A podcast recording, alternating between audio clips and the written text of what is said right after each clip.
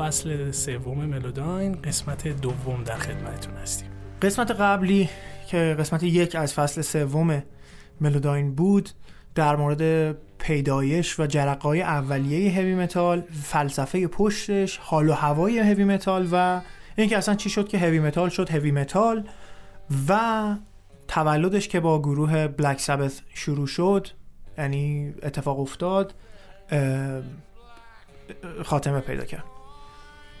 در این قسمت قصد داریم یه خورده بیشتر حال و هوای متال رو مورد بررسی قرار بدیم مشخصات بارزی که متال داشت و ادامه دهنده راه متالی که به وجود اومده بود از طریق اون گروه های مثل بلک سبث و سایر گروه ها رو مورد بررسی قرار بدیم.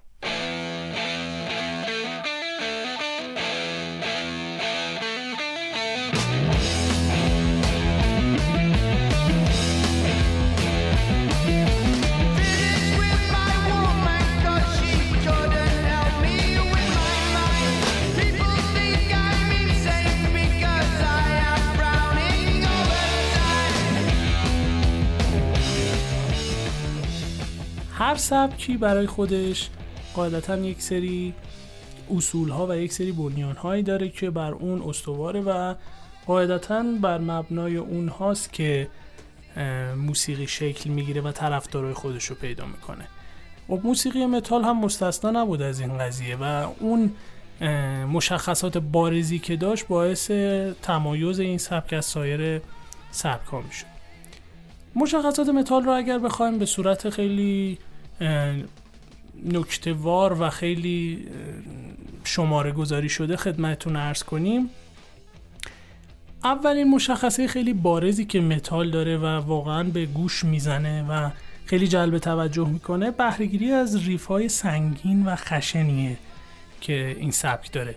خب حالا اینا اگر بخوایم در مقام مقایسه با مثلا هارد راک قرار بدیم کاملا واضحه که این از هارد راک سب مقداری خشنتر و سنگینتر شده. مشخصه بارز دیگه ای که سبک متال داره lead guitar بیشتری هستش که در این سبک داریم. lead guitar یعنی تک نوازی و اصطلاحا حالا بداهه نوازی بیشتر با گیتار هستش. تو این سبک ما بداهه نوازی و lead guitar رو بیشتر می‌بینیم که خب منتج میشه به هم ریف هایی هستش که خب lead گیتاریست می نوازه ریتم های سنگین تری هستش که متال داره. drums های کوبنده ای که داره. یکی دیگه یکی از بارزترین مشخصاتی که هوی متال نسبت به سایر سبکا مثل هارد راک داره استفاده از drums های کوبنده تره شما در هارد راک یا اصولا راک درامز خیلی نقش بارزی و تعیین کننده ای در تم موسیقی نداره. ولی در هوی متال به شدت شما می‌بینید که درامز تأثیر گذاره و می‌تونه بعضا خودش رو به عنوان یک ریتم در آهنگ معرفی کنه و پایه و تم آهنگ رو خود درامز بسازه. مشخصه بارز دیگه آواز جیغگونه هستش که در متال می‌بینیم. و اجراهای طولانی تر و اصطلاحا سبک شکن بودن متال هستش. شما کنسرت هایی که در متال دیده می‌شد نوع خوندن و نوع لباس پوشیدن ها و نوع حتی آواز خواننده یک جورایی سنت شکن بود نسبت به سایر سبک ها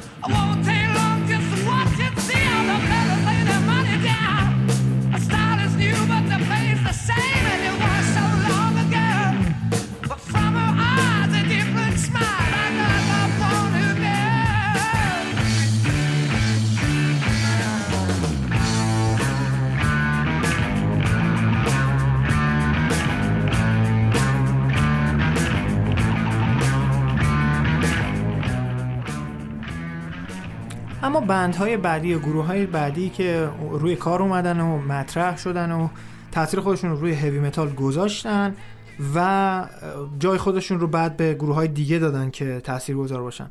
یکی از این بندها گروه انگلیسی یورایا هیپ بود.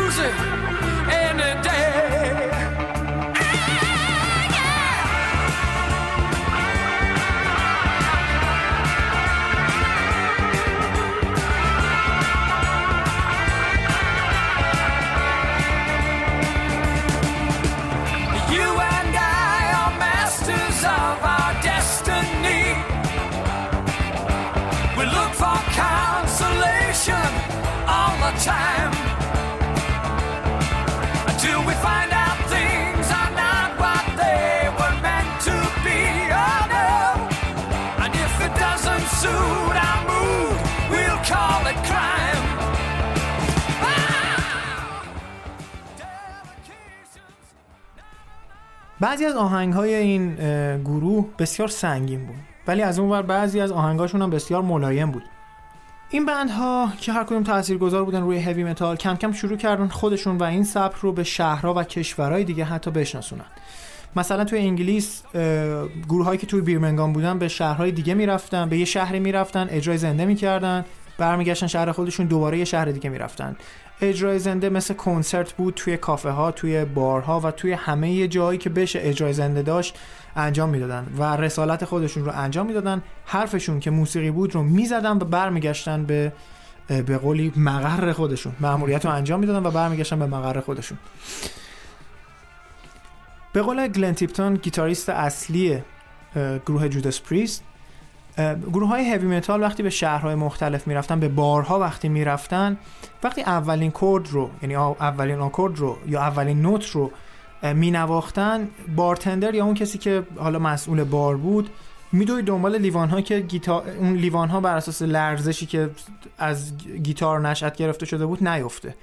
و برمیگشت و به گیتاریست نگاه می‌کرد و التماسش می‌کرد که تو رو خدا دیگه آهنگ نزن.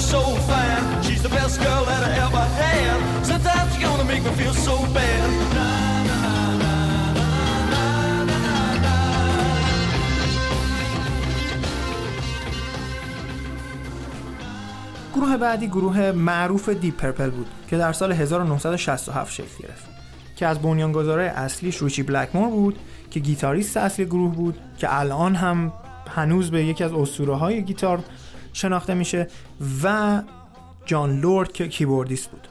ریچی بلکمور با اون سیبیلای خوشگلش. سیبیلای خوشگلش دقیقا.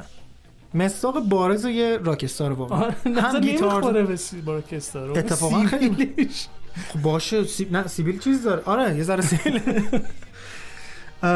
تا سال 1969 انقدر موفق بودن گروه دی پرپل که سه تا آلبوم دادن. سه تا آلبوم تو سه سال. یعنی تو سه سال پیاپی سه تا آلبوم بدی که همش هم موفق باشه.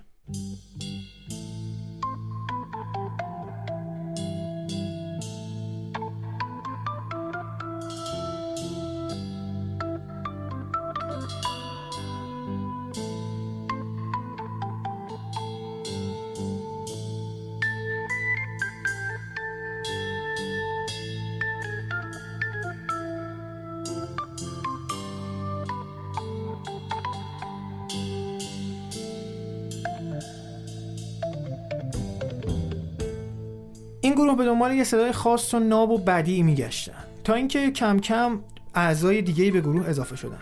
کسی مثل ایان گیلن که یکی از اسطوره های وکال دنیا هست بوده و شاید خواهد بود.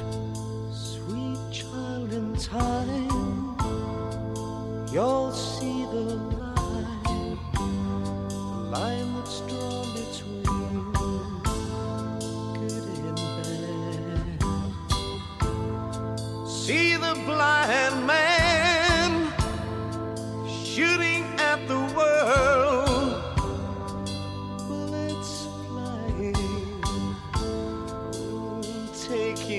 call.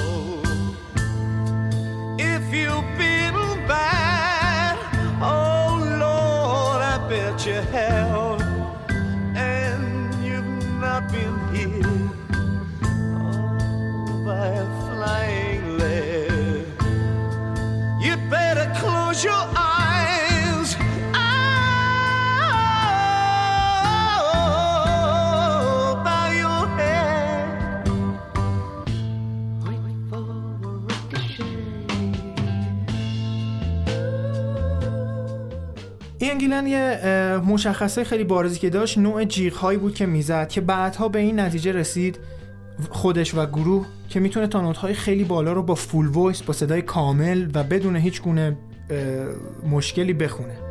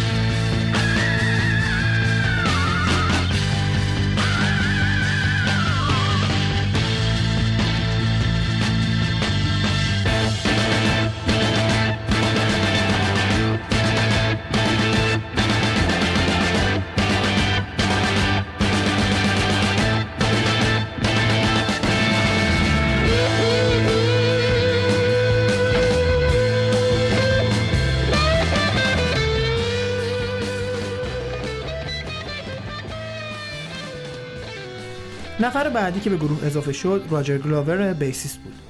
ایان گیلن و راجر گلاور به گروه اضافه شدن و یه آلبوم موفق از گروه دیپ پرپل در سال 1970 منتشر شد و روند موفقیت های دیپ پرپل همینجور ادامه پیدا کرد.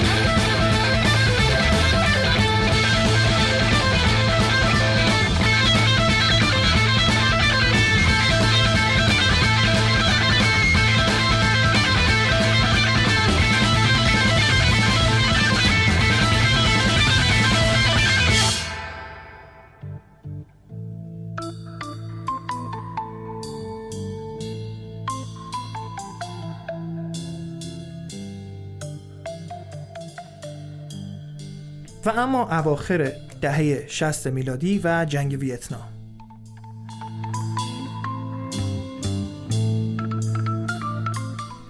جنگ. واجهی که سایه شوم و سنگینی داره و همیشه باعث میشه که یک جامعه به سوی احتقان خفگی و سرخوردگی فرو بره.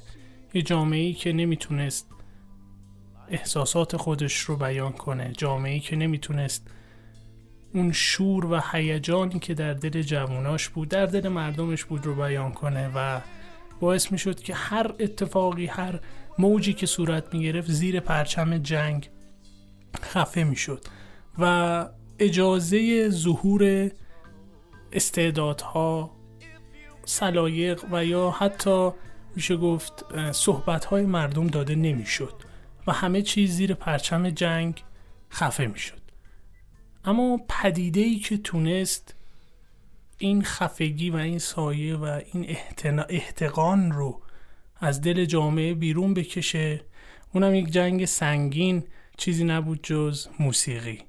و اون هم موسیقی نبود جز هوی متال اجراهای گروه های هوی متال و از جمله بلک سبت در کشورهای مختلف مثل آمریکا مردم رو به وجه می آورد و بلک سبت همینطور داشت برای خودش طرفدار و برای همین همینطور برای هوی متال طرفدار و به نوعی عاشق پیدا می‌کرد و جمع می‌کرد.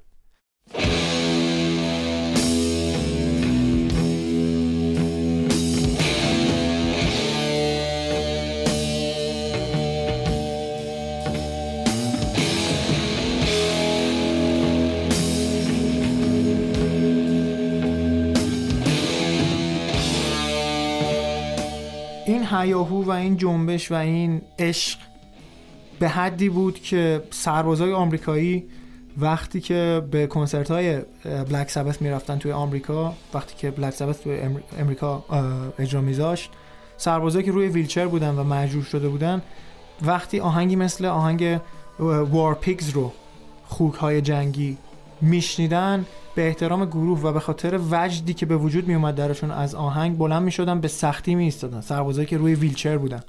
و این یه انرژی مثبتی حتی واسه خود گروه هم بود.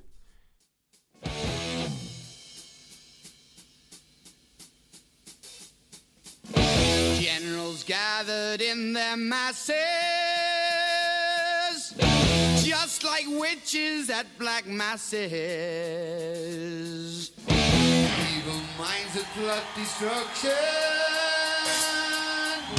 sorcerer of death's construction. In the fields of bodies burning, as the war machine keeps turning. Death and hatred to mankind, much mine.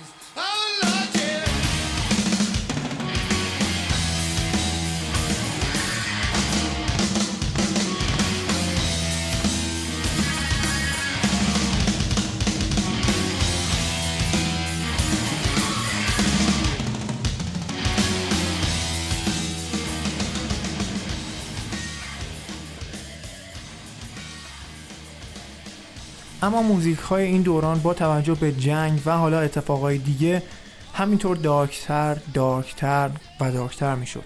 خشنتر خشنتر و خشنتر می‌شد. این ویژگیه که مردم بریتانیا از همون ابتدای شکلگیری هوی متال داشتن و همین الان هم شاید انگلیسی ها به اون ویژگی dark بودنشون شناخته بشن.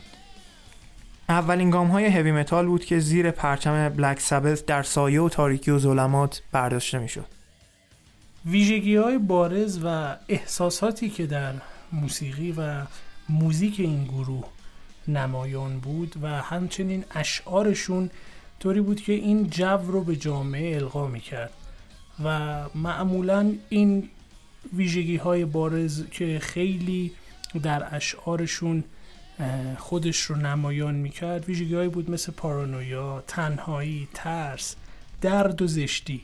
یعنی یک کلکسیونی از معضلات اجتماعی که همگی در جامعه وجود داشتن ولی نمی‌تونستن در قالب موسیقی خودشون رو به جامعه نشون بدن. و همیشه به قول تو زیر اون پرچم جامعه مونده بود و نمی‌تونست خودش رو بروز بده.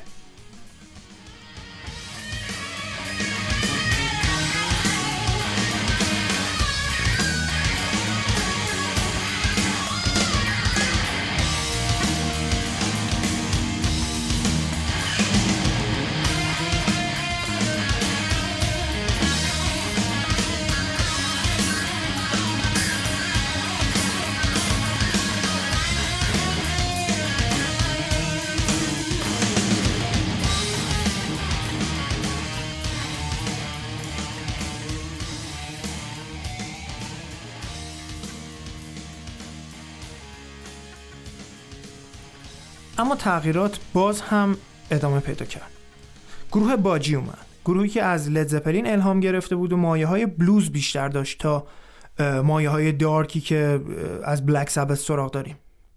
اما راجع به مایه های بلوز صحبت کردیم. خیلی جالبه بدونید که هوی متال خیلی خیلی از ویژگی هاش رو از بلوز گرفته. همونطور که مهدی هم جلوتر گفت. یه مثال اگه بخوام بزنم از شبیه بودن و یعنی شبیه بودن بلوز و متال و اینکه بخوام بگم که چگونه است که میگیم هوی متال از بلوز خیلی الهام گرفته می‌تونم یه آهنگ براتون مثال بزنم به اسم Kiddio از بروک بنتن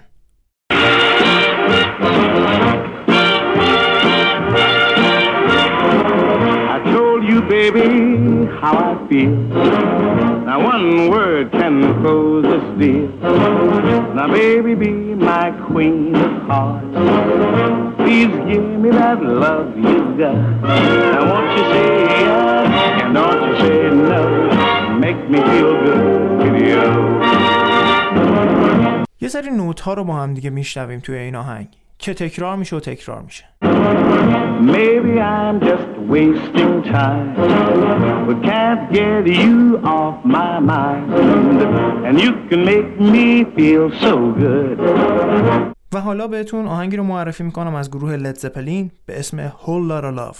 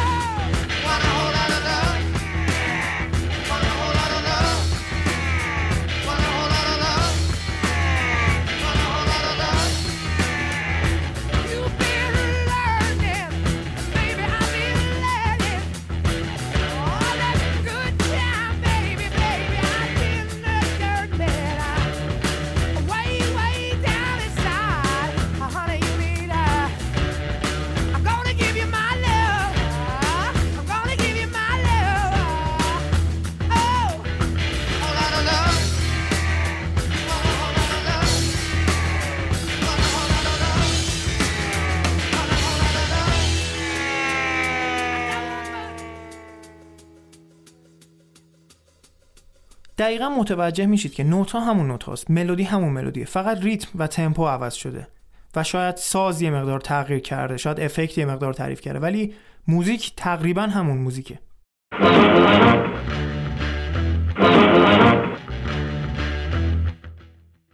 یا بخوام اگه یه مثال دیگه براتون بزنم آهنگی از ریکی نلسون به اسم Summertime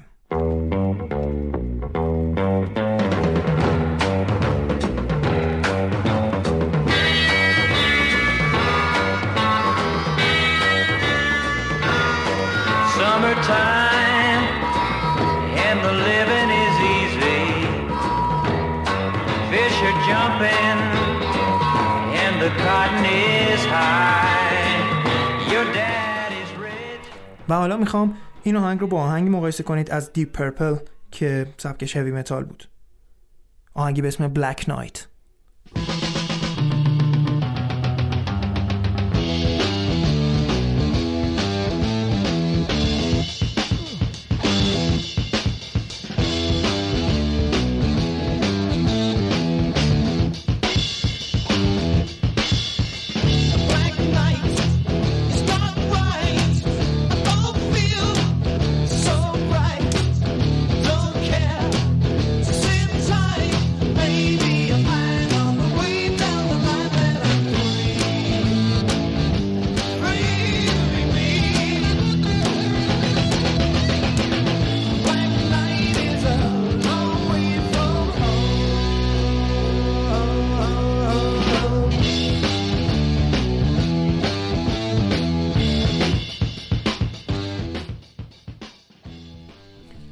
البته میشه موسیقی هوی متال رو با موسیقی کلاسیک هم مقایسه کرد. شما در موسیقی کلاسیک چند تا ویژگی می‌بینید توی بخصوص توی اجراهای ارکسترال؟ می‌بینیم که چند تا ویولونیست نشستن و دارن همزمان نوت های شبیه به هم رو می‌زنن. یعنی فاصله نمی‌زنن نه فاصله سوم می‌زنن نه اکتاو بالا یا پایین تر می‌زنن همشون عین هم می‌زنن. خب این برای چیه؟ به خاطر اینکه قدرت صدا بیشتر بشه صدا بلندتر بشه چرا؟ چون باعث میشه که شنونده و مخاطب بیشتر به وجد بیاد. بلند بودن صدا و قوی تر بودن صدا باعث این اتفاق میشه.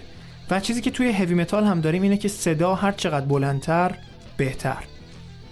موسیقی متال جز موسیقی که بیشترین تاثیرپذیری رو از سایر موسیقی ها گرفته سایر سبک ها گرفته.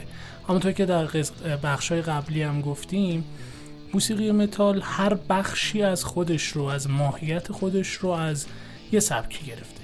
اما یه سبکی که خیلی در موسیقی متال تاثیر گذار بود شاید غیر قابل باور باشه. ولی موسیقی کلاسیک بود. یعنی موسیقی کلاسیک تأثیر پذیری فوق زیادی بر روی تأثیر گذاری فوق زیادی بر روی متال و هیوی متال داشت. نوت های موسیقی کلاسیک باروکی رومانتیکی مثلا موسیقیدان هایی مثل واگنر مثل بتوون خیلی شما این نوت ها رو می‌تونی در سبک متال ببینی. حالا نه به اون شکل و شمایل ولی اون تأثیر پذیریش رو کسایی که کلاسیک باز باشن خیلی راحت اگر متال گوش کنن می‌تونن اینو ازش استخراج کنن و بشنون. و میشه گفتش که در واقع متال بیشترین سنخیت رو با سبک کلاسیک داره. حالا جدا از کاملا دو تا چیز متفاوت از هم هستن در نوع شنوایی. شما یک موسیقی خشن و harsh رو در متال میشنوی و در عکسش یک موسیقی خیلی آروم و نوای روحانی رو شما در موسیقی کلاسیک میشنوید دوباره تغییرات و دوباره تغییرات. تغییرات جدیدی روی هوی متال ایجاد شد. شاید باورتون نشه ولی صدا همچنان بلندتر و بلندتر می‌شد و این بلندتر شدن صدا طرفدارای بیشتری هم داشت. علاوه بر این سرعت هم زیادتر شد. سرعت درام سرعت گیتار زدن و صداهایی که جیغگونه تر می‌شد. یکی از این band ها که تاثیر زیادی روی هوی متال داشت گروه جوداس پریست بود.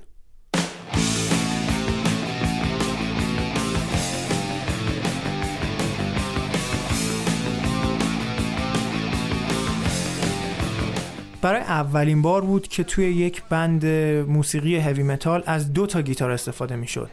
یکی از گیتارها گیتار ریتم و گیتار دیگه lead guitar بود بعضا در گروه جوداس پریست شنیده می‌شد که دو تا گیتار lead همزمان می اومدن و دو گام مختلف و دو نوع leading مختلف رو اجرا می‌کردن این خیلی بحث موسیقیایی بالایی داره که شما همزمان توی آهنگ دو نوع leading داشته باشی.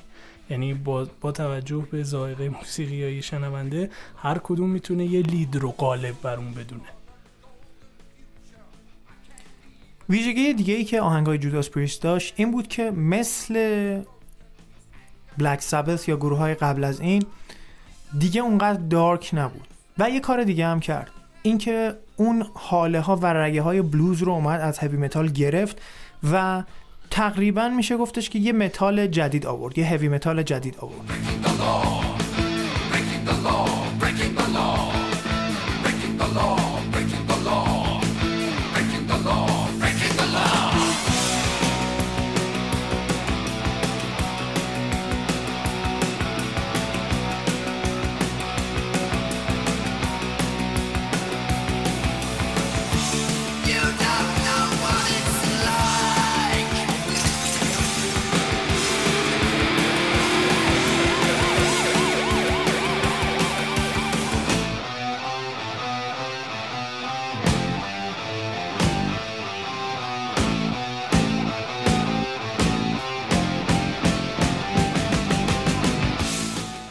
و علاوه بر این محتوای آهنگ ها هم مثبتتر و یه مقداری از اونجایی که سرعتش هم بیشتر بود یه مقدار شنونده رو تهیج ترش یعنی بیشتر تهیجش می‌کرد تا اینکه بخواد فاز دارک فاز افسرده یا فاز سنگین بده به کار.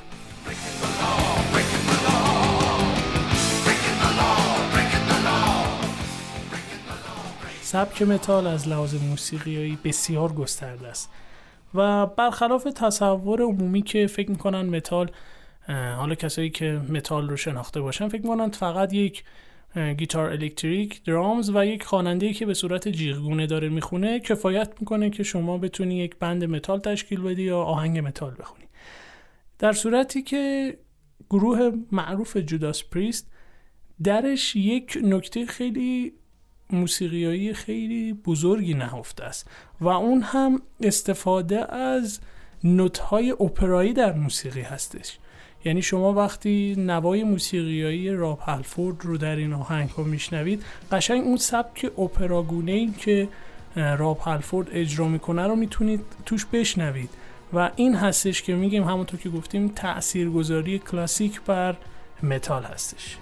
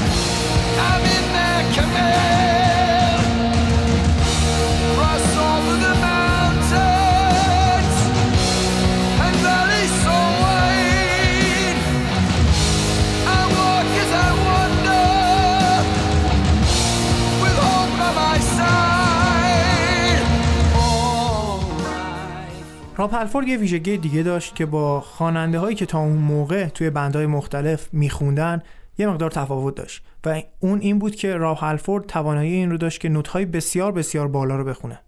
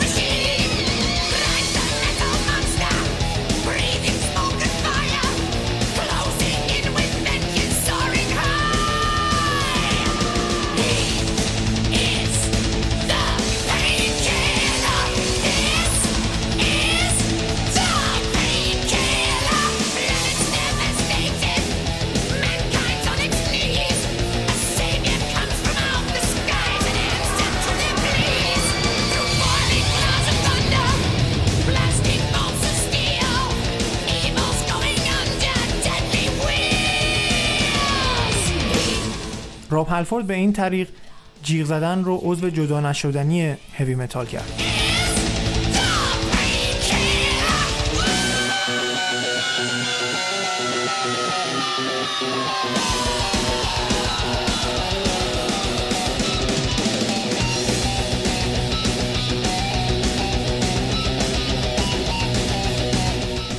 خود راب هلفورد میگه که اصل جیغ زدن توی موسیقی مد نبود تا اینکه کسی به اسم خانم جنیس چاپلین توی آهنگ ها شروع کرد به جیغ زدن و چقدر طرفدار داشت. جنیس چاپلینی که با اینکه یه خانم بود مدل خوندنش کاملا میشه گفت مردونه و خشن بود.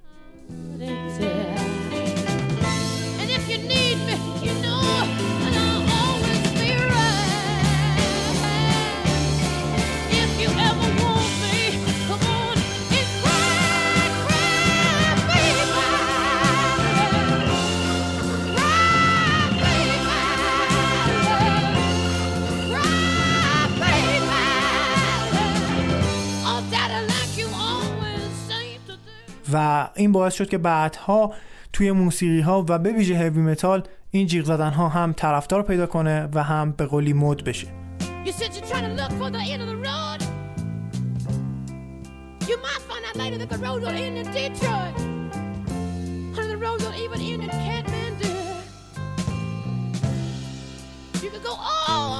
یه چیز دیگه که برای گروه ج... گروه جوداس پریست خیلی مهم بود و این رو جا انداخت نوع پوشش و performance روی stage بود.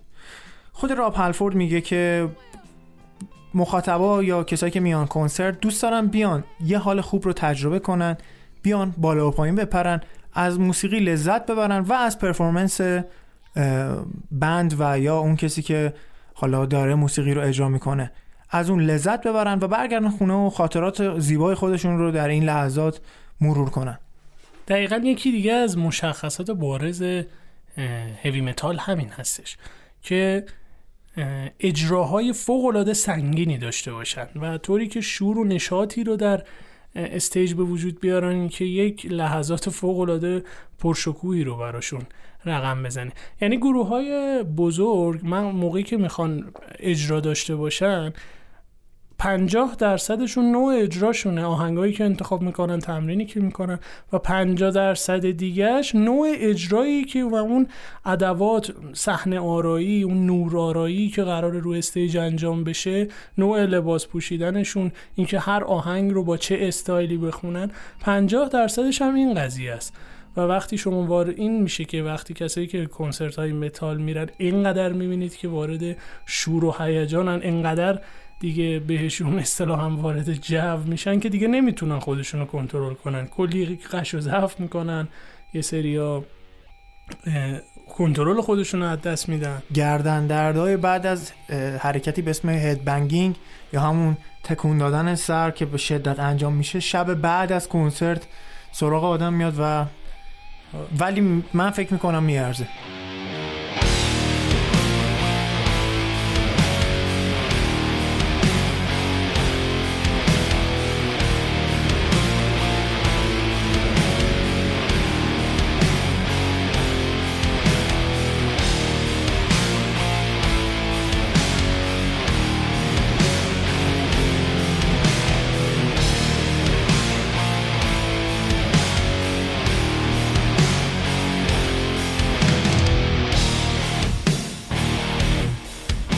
نحوه لباس پوشیدن طرفدارای متال و خواننده و band های متال چیزی بود که باز هم گروه Judas Priest مطرحش کرد و یه جورایی جا انداخت.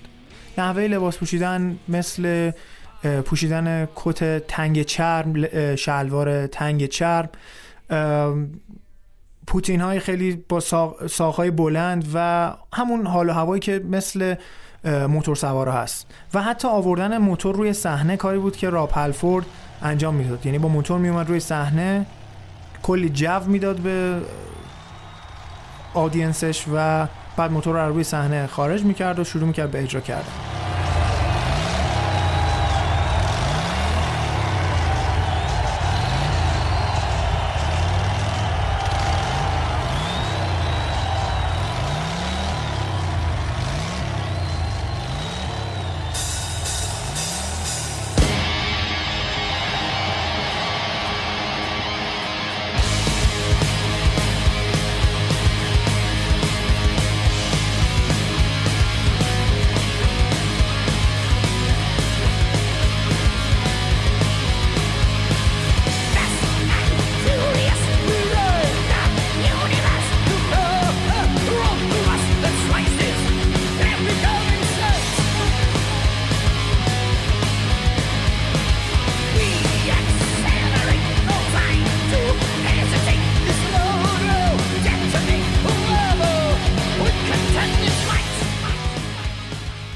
کمتر سبک موسیقیایی رو سراغ دارید که برای خودش یک استایل لباس پوشیدن داشته باشه یعنی طرفداراش برای اینکه خودشون رو طرفدار این سبک بدونن یک مدل لباس پوشیدن خاص هم داشته باشن که اصطلاحا به این افرادی که این سبک لباس میپوشن چی میگن؟ metalhead